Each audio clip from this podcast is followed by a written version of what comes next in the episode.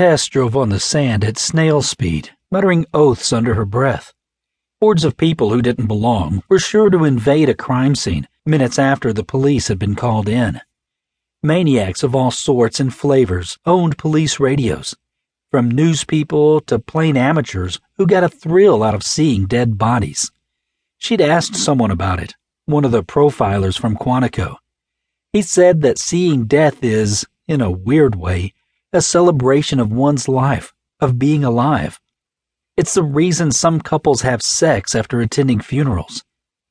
Reluctant crowds parted, brought to compliance by the red and blue strobes on her car, and she managed to park in parallel with the coroner's van. The body was still there. Good.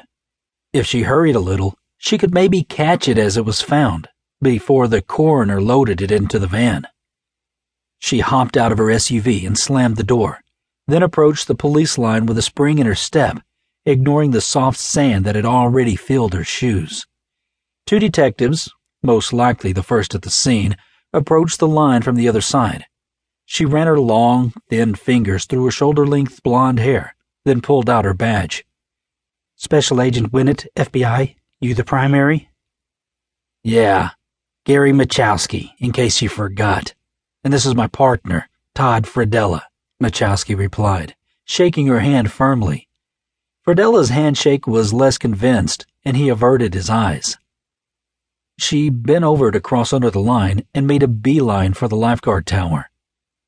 Can't believe you called the feds, Gary, Fradella said, barely bothering to lower his voice somewhat. We could have nailed this case, just you and me. Great, just great. An ambitious young detective guaranteed to challenge her at every junction and most likely to file a complaint or two just because he won't be able to claim the collar on his damn resume. Trust me on this, Fradella, Michowsky replied, sounding both defeated and frustrated at the same time. She turned and looked at Michowsky again, this time paying more attention. Something was a little off about him. Maybe he was sick or something. As for Fradella, he was fuming. She rushed when she saw the coroner and his aides ready to move the body. Hold it, she yelled, flashing her badge. Hey, Doc. She greeted Rizza warmly. Hey there yourself, Doc Rizza replied. Wanna take a gander before we move her? Yeah, thanks. She circled the body a couple of times, carefully, closing in at each pass, noticing more. Perfectly posed body, expressive posture. No usable footprints. A sandy mess of a dump site, deteriorating by the second in the strong ocean breeze. A sick, smart, bold killer.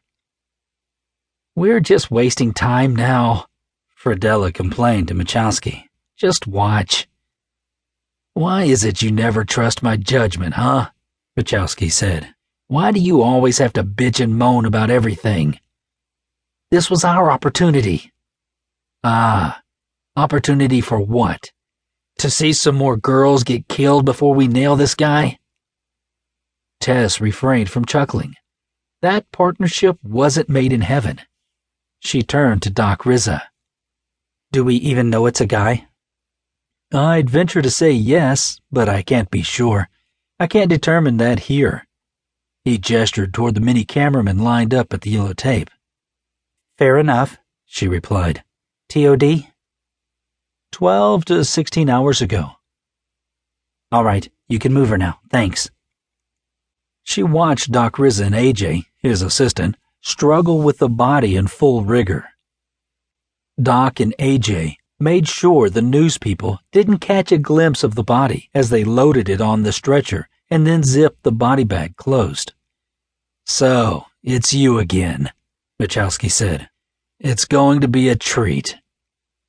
You two know each other? Fradella asked. Yeah, Tess replied, unfortunately. Teresa and I worked together on a case a few years ago, Michowsky added. It was memorable. It's Tess, not Teresa. As a favor, maybe.